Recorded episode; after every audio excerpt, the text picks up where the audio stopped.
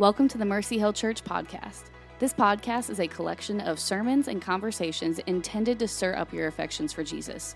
We hope this content helps you know and tell the story of Jesus better. Good morning. My name is Brandon. I'm one of the pastors here at Mercy Hill. If you got a Bible, uh, you could turn to Matthew chapter 19. Uh, Matthew's in the New Testament, uh, the very first book of the New Testament. Uh, and you can f- feel free here uh, to use the table of content, contents or whatever you need to do navigation wise on your phone to get there. Uh, and so we just want to make sure you can look at the text. A just quick disclaimer uh, for the message today uh, when it comes to the text is uh, normally uh, I like to get right into it. It's going to take us a minute, uh, so don't freak out, all right? I know what you're going to be thinking. Introduction, this whole thing was pretty long. Uh, we're not to the text yet, and so how long is this sermon going to be, all right? Just be at ease. It's kind of part of the plan this morning, all right? Sound good? Okay, sounded good to seven people, so the rest of you guys just hold on. Uh, Jesus tells a famous story. We don't find it in Matthew 19, we find it in Luke chapter 15. And this story is about a family. In particular, the story centers on a father and his two sons. The younger son, when we meet him, is rebellious. The younger son wants to be free of the constraints of his father's house. Maybe you've been there before and you know the feeling. Some of you, college student, leading up to college, you were like, I have to get out of this place. Need a little bit of freedom. And so the younger son in this story cashes out his inheritance early, heads to a distant land, and just lives it up. But in his pursuit of freedom from his father and from his family of his upbringing, he finds that his freedom is not going very well. And so he comes back home broken, repentant, and fully recognizing his great need for help. The older son in the story stays home the entire time. The older son works hard, he's obedient, he wants to, he wants to please his father. And by all measures, the older son is the good son. There's a very clear black sheep in this story, and it is not him. What's fascinating about this story is the way that it ends. In the ending of the story, the younger rebellious son returns, apology ready, hat in hand, and his father throws a massive party to celebrate. In fact, one of the most famous lines Jesus ever utters is from this story, where the father says this For this my son was dead and is alive again. He was lost and is found. So the party for this returning rebellious, reckless, morally compromised younger son then rubs the older son the wrong way. He refuses to come into the celebration. His father goes out to see them. He complains to his father about his lack of reward. He says, I obeyed you. I was here. I did everything you asked. And you know what I got out of it? Nothing. I didn't even get a meal with my friends, much less a party like this one. But oh, you, you got this son that betrayed you, comes back home and you throw him a party. What do I get out of this deal? By the end of the story, Jesus has turned the whole story on its head. It's not the rebel who was separated from his father.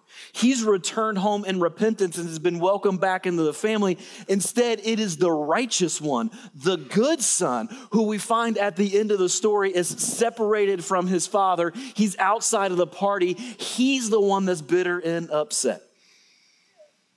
He not only wants nothing to do with his younger, rebellious, reckless brother, but he wants nothing to do with his gracious, loving father. Why? Why? Here's what Tim Keller says. He says, The elder brother is not losing the father's love in spite of his goodness, but because of it.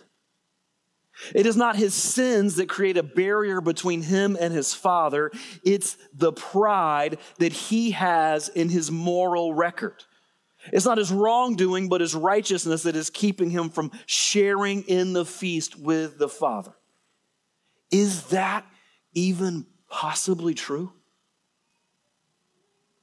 Is it possible that it is our goodness that can prevent us from knowing God? Is it possible that being morally upright can actually be the very thing that blocks us from a relationship with God? Is it even possible that our goodness, our doing the right thing, could be the very thing that is separating us from God? Is that even possible? It seems like, according to Jesus' parable,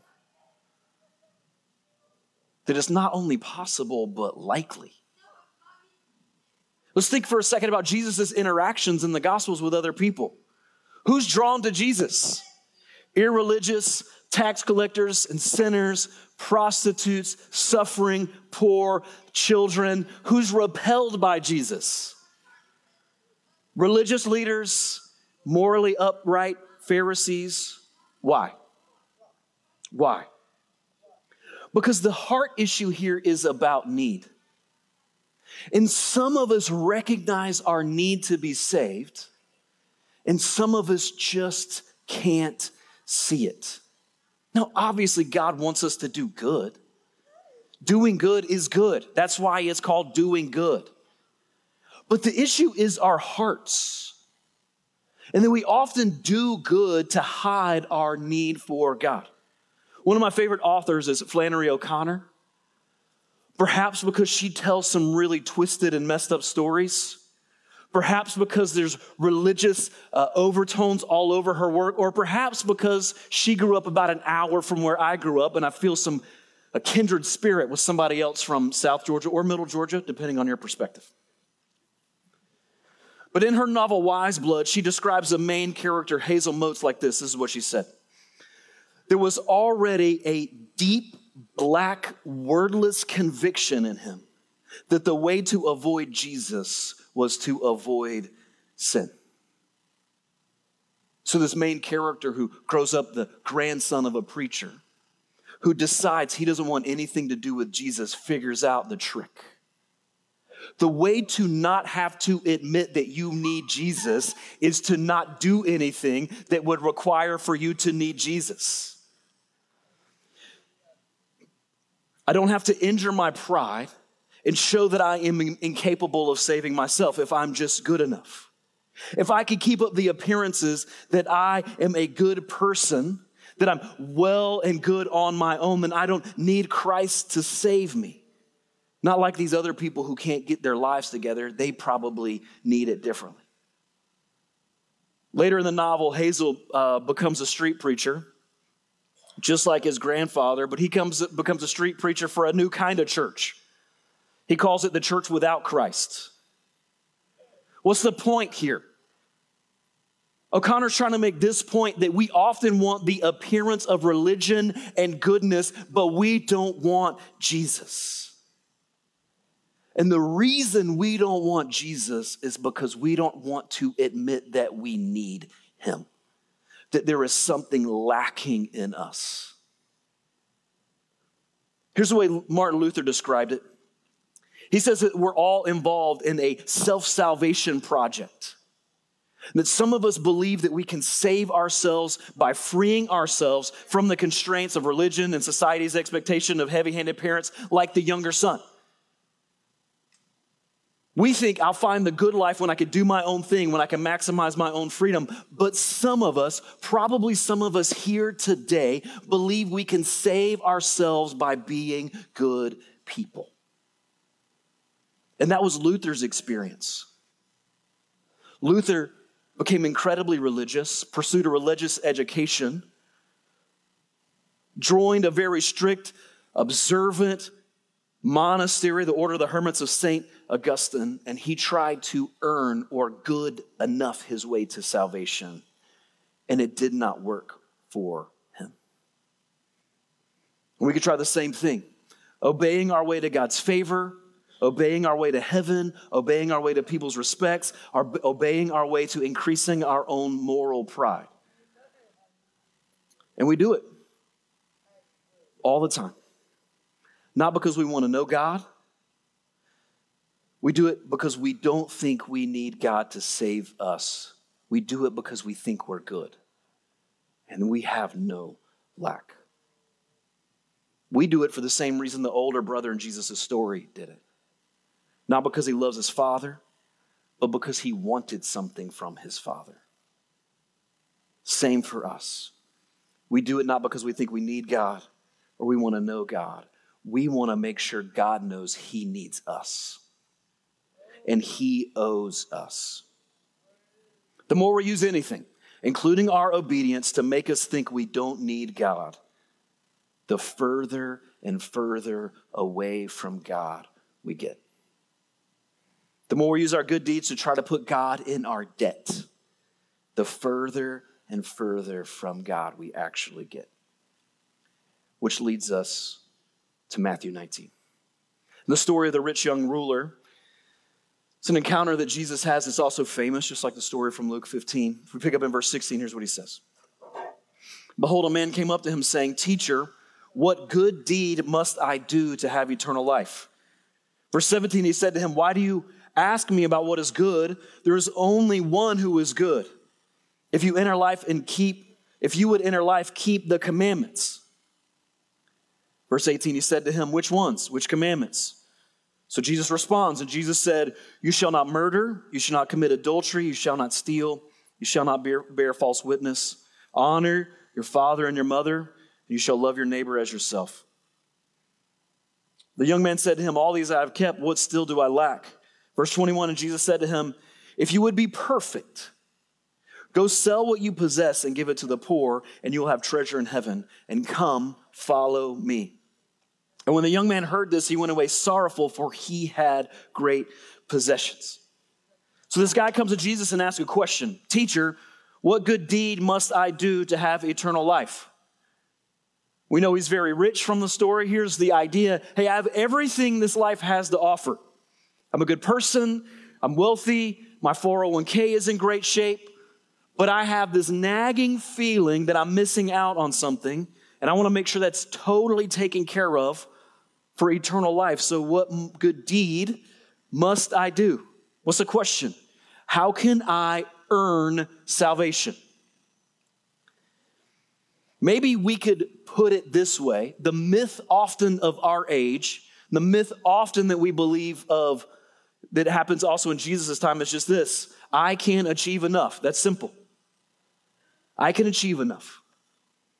I can achieve enough. I can do enough good so that God will finally be happy with me. But Jesus instead gives him this answer. He says to him, Why do you ask me about what is good? There is only one who is good. If you enter life, keep the commandments. In other accounts of this, Jesus says specifically only God is good.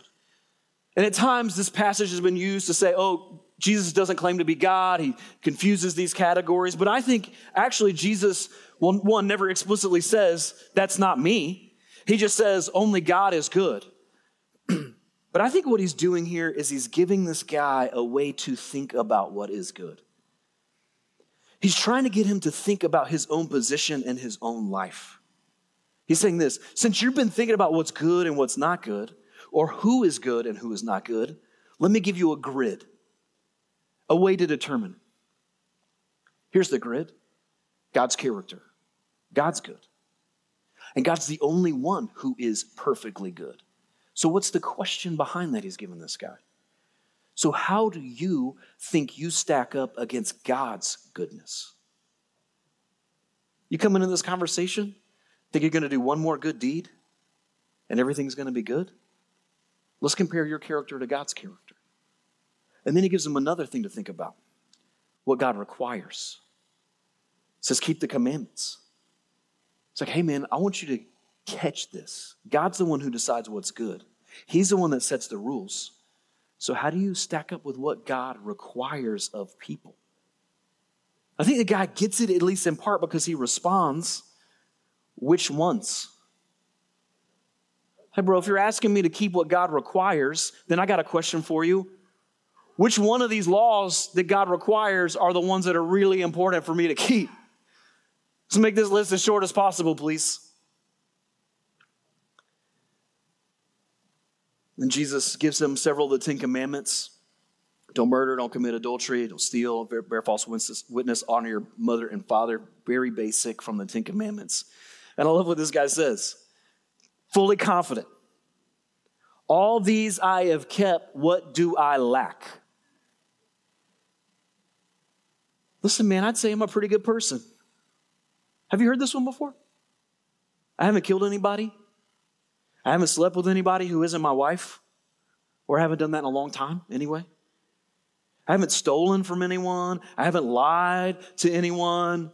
I haven't taken advantage of anybody in a business deal. I got a good relationship with my parents, so I must be in good shape. But let's go back to this grid of goodness that Jesus gives to this guy. Meeting the minimum requirements, is that what Jesus is after here? Or is he after something more? Remember, he says only God is good. This is God's character. Imagine the gumption of this rich young ruler after Jesus has said only God is good, and that dude says, No, I got it. I think, in my estimation, I am a good person. God would be happy with me. And then, after Jesus points out the requirements, it never crosses his mind that God might require more of him than just not murdering people and respecting his parents. He never gives a moment's thought to any other commandments. For instance, he never thinks of the first 10 commandments of the 10 commandments, which is what? You shall have no other gods before me. It never crosses his mind that God requires ultimate and complete allegiance from him. He never thinks of the Shema, Deuteronomy 6 5, which every Jewish family and kid would know. You shall love the Lord your God with all of your heart, with all of your soul, and with all of your might. That God would require for him complete, not just allegiance, but God would require from him complete love and devotion. In other words, he never thinks about the fragility of his own goodness. That it wouldn't be enough, that it wouldn't stack up, that it wouldn't measure up. And so Jesus tells him to do one more thing. Verse 21 says, If you be perfect, go and sell what you possess and give to the poor, and you will have treasure in heaven, and come and follow me. And when the young man heard this, he went away sorrowful, for he had great possessions. What is Jesus doing here? Jesus is making it very clear here that the only way anybody could ever be saved is by selling all of their stuff. No, we know that's not true because he didn't require this of every disciple that followed him, right? He's obviously doing something else. What is he doing? He's pressing into this guy's heart. He's making him ask the question Do you have another God before me? Do you have another higher allegiance? Are you breaking the first commandment right now? Is your allegiance to your own goodness or your own wealth before it's to God? He's making him ask this question Do you love something more than me? Do you have another love? Is your own goodness and your moral purity or your wealth coming before me? Do you have another love? And it turns out he did.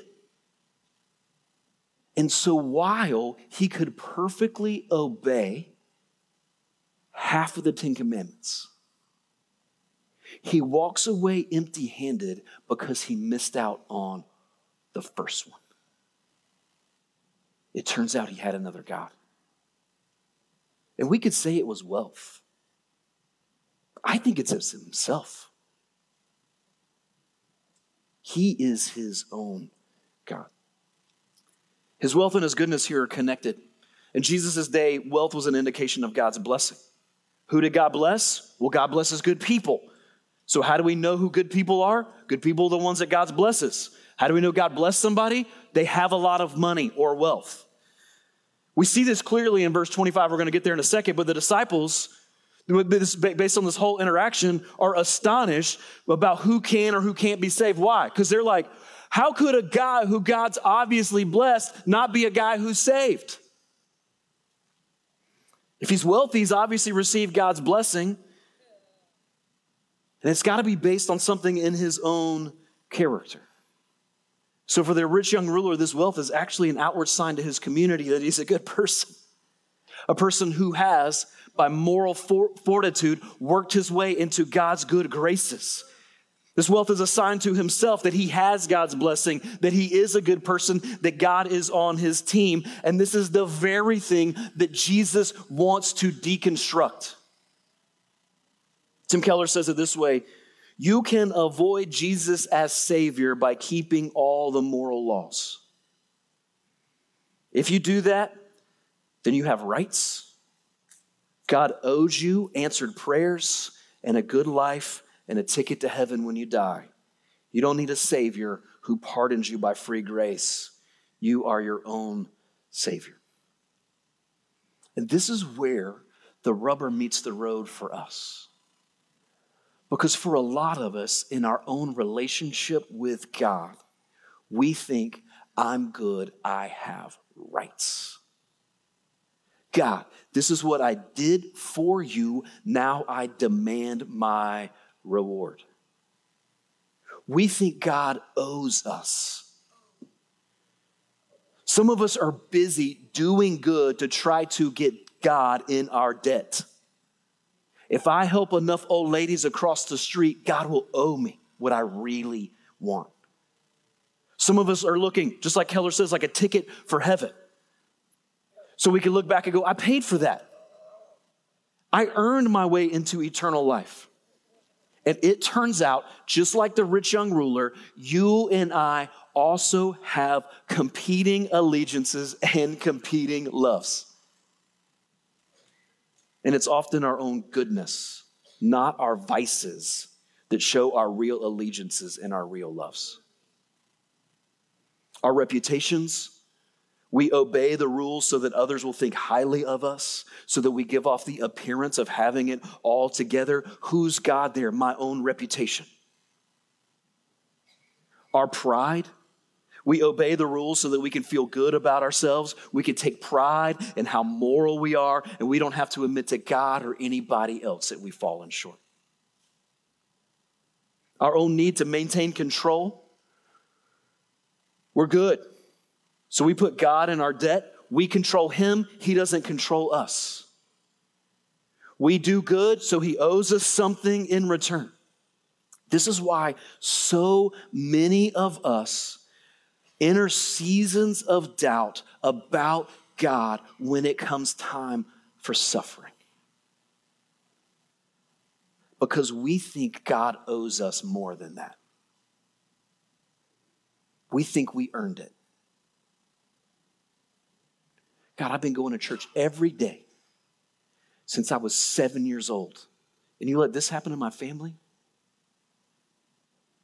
God, I've been giving money to that church for the past 15 years. You let this happen to me? I don't, God, I don't know why you're punishing me. It's not like I killed anybody. And Jesus is in this interaction of saying, friends, it's not the way it works.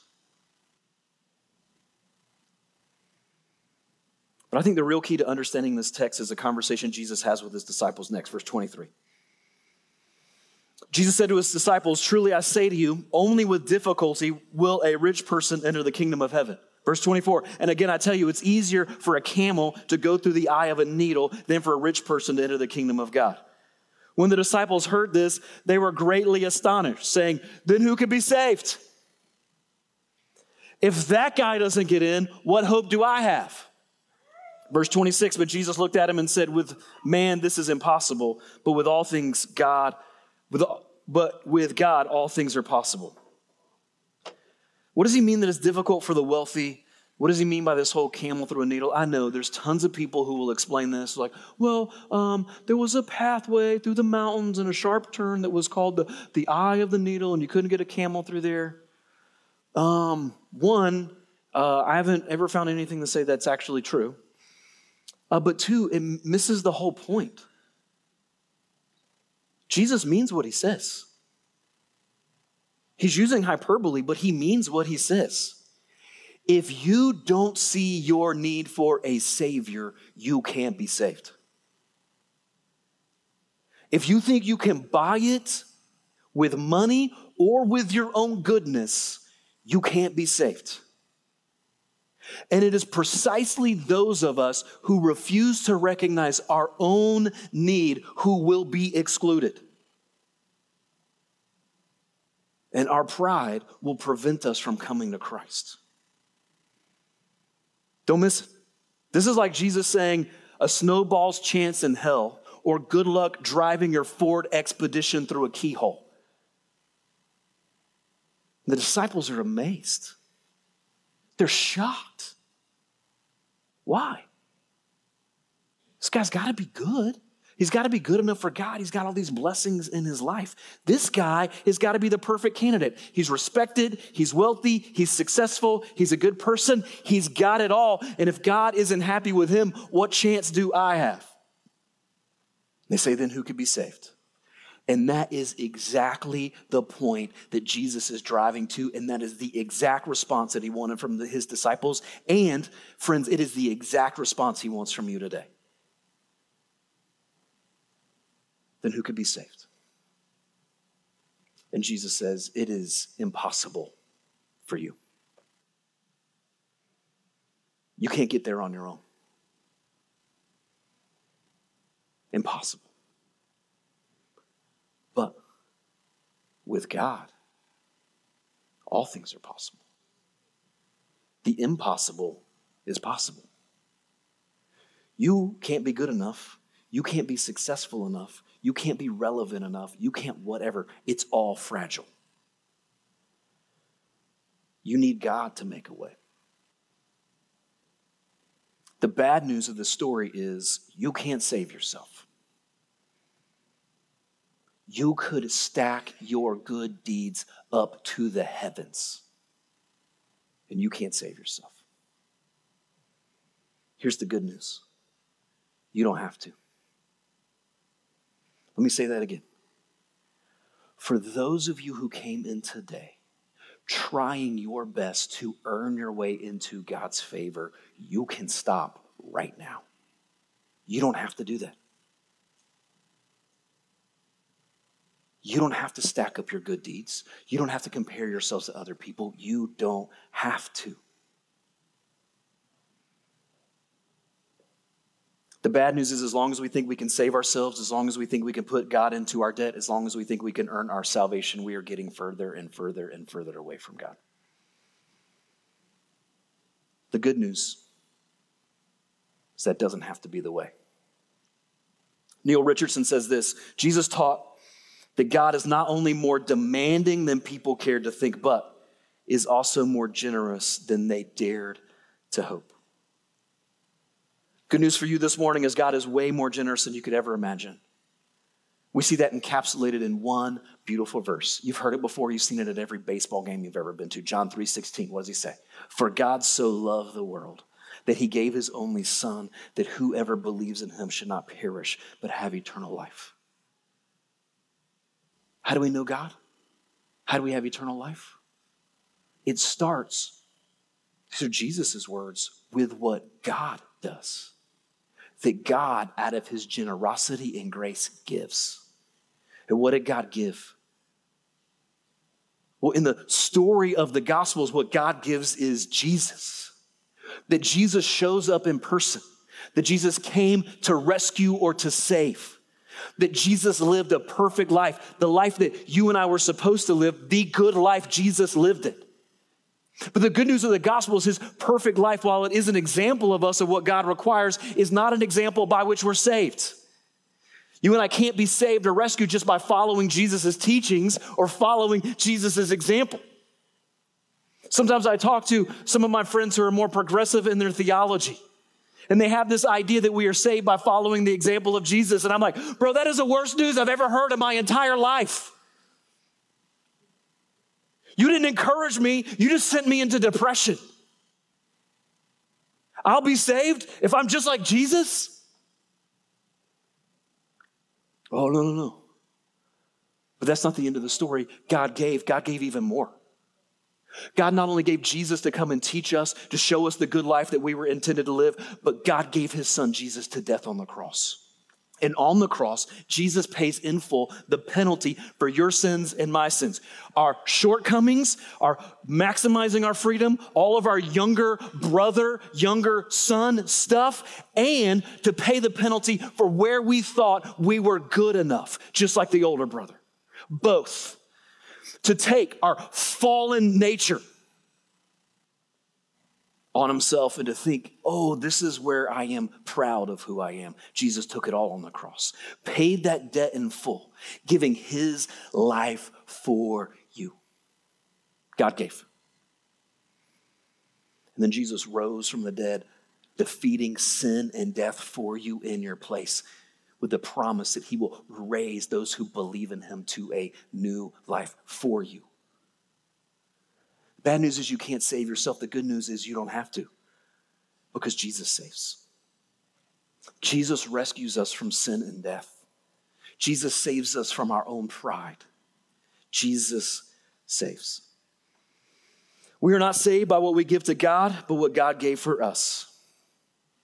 We're not saved by what we give up for God, but what God gave for us. We are not saved by what good we've done for God, but the good that God did for us in Jesus. If we go back to that grid of goodness, then there's two questions for us today, every single one of us. If only God is perfectly good, how do I stack up? How do you stack up? And if God requires not just obedience, but allegiance and love, how do I stack up? I think all of us would have to be confronted with the fragility of our own goodness. Say, I don't stack up very well. And then the best news whoever believes in him shall not perish but have eternal life. That this message is for whoever. No matter how you stack up, no matter how guilty or full of shame you feel, no matter how you try to cover over that by your goodness, no matter who you are or where you come from, here's the good news whoever. Whoever will come and say, I need saving. I can't do it my, on my own. And so I am going to believe in Jesus or trust in Jesus or ask Jesus to save me. And that is the good news. And it is good news for every single one of us here. For those of us who are believers, this is good news because it is easy to fall back into the trap of believing that we have to save ourselves. If you have trusted Christ this morning, you can breathe easy. You have peace with God. You've been connected in a relationship with God. He knows your name, and your eternity is secure, not because of your goodness, but because of His. And so you can leave here today full of adoration and awe at what God did for you in your place. You can leave here today not saddled with guilt or shame or the load of trying to prove yourself over and over again. You can leave here today having experienced the reality of God's grace, His generosity towards you. He gave you what you need to be saved Jesus. And for those of us who came in today not believing in Christ, not followers of Jesus,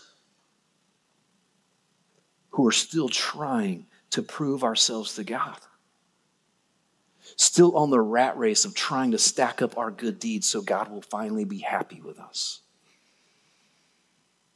The best news I can give you today is you don't have to do that anymore. You can trust Christ. You could pray right now in this moment. And you could say right now in this moment, God, I know my good deeds will never be enough. And I know I need your son Jesus to save me. Jesus, will you save me? And the answer is always yes. because whoever believes is saved. Thanks for listening to the Mercy Hill Church podcast. To keep up with the life of Mercy Hill Church, follow us on Facebook and Instagram. We believe the Christian life is best experienced in community. If you're in our area, we'd love for you to join us. If not, we'd love to help you get plugged into a local church near you. Have a great week.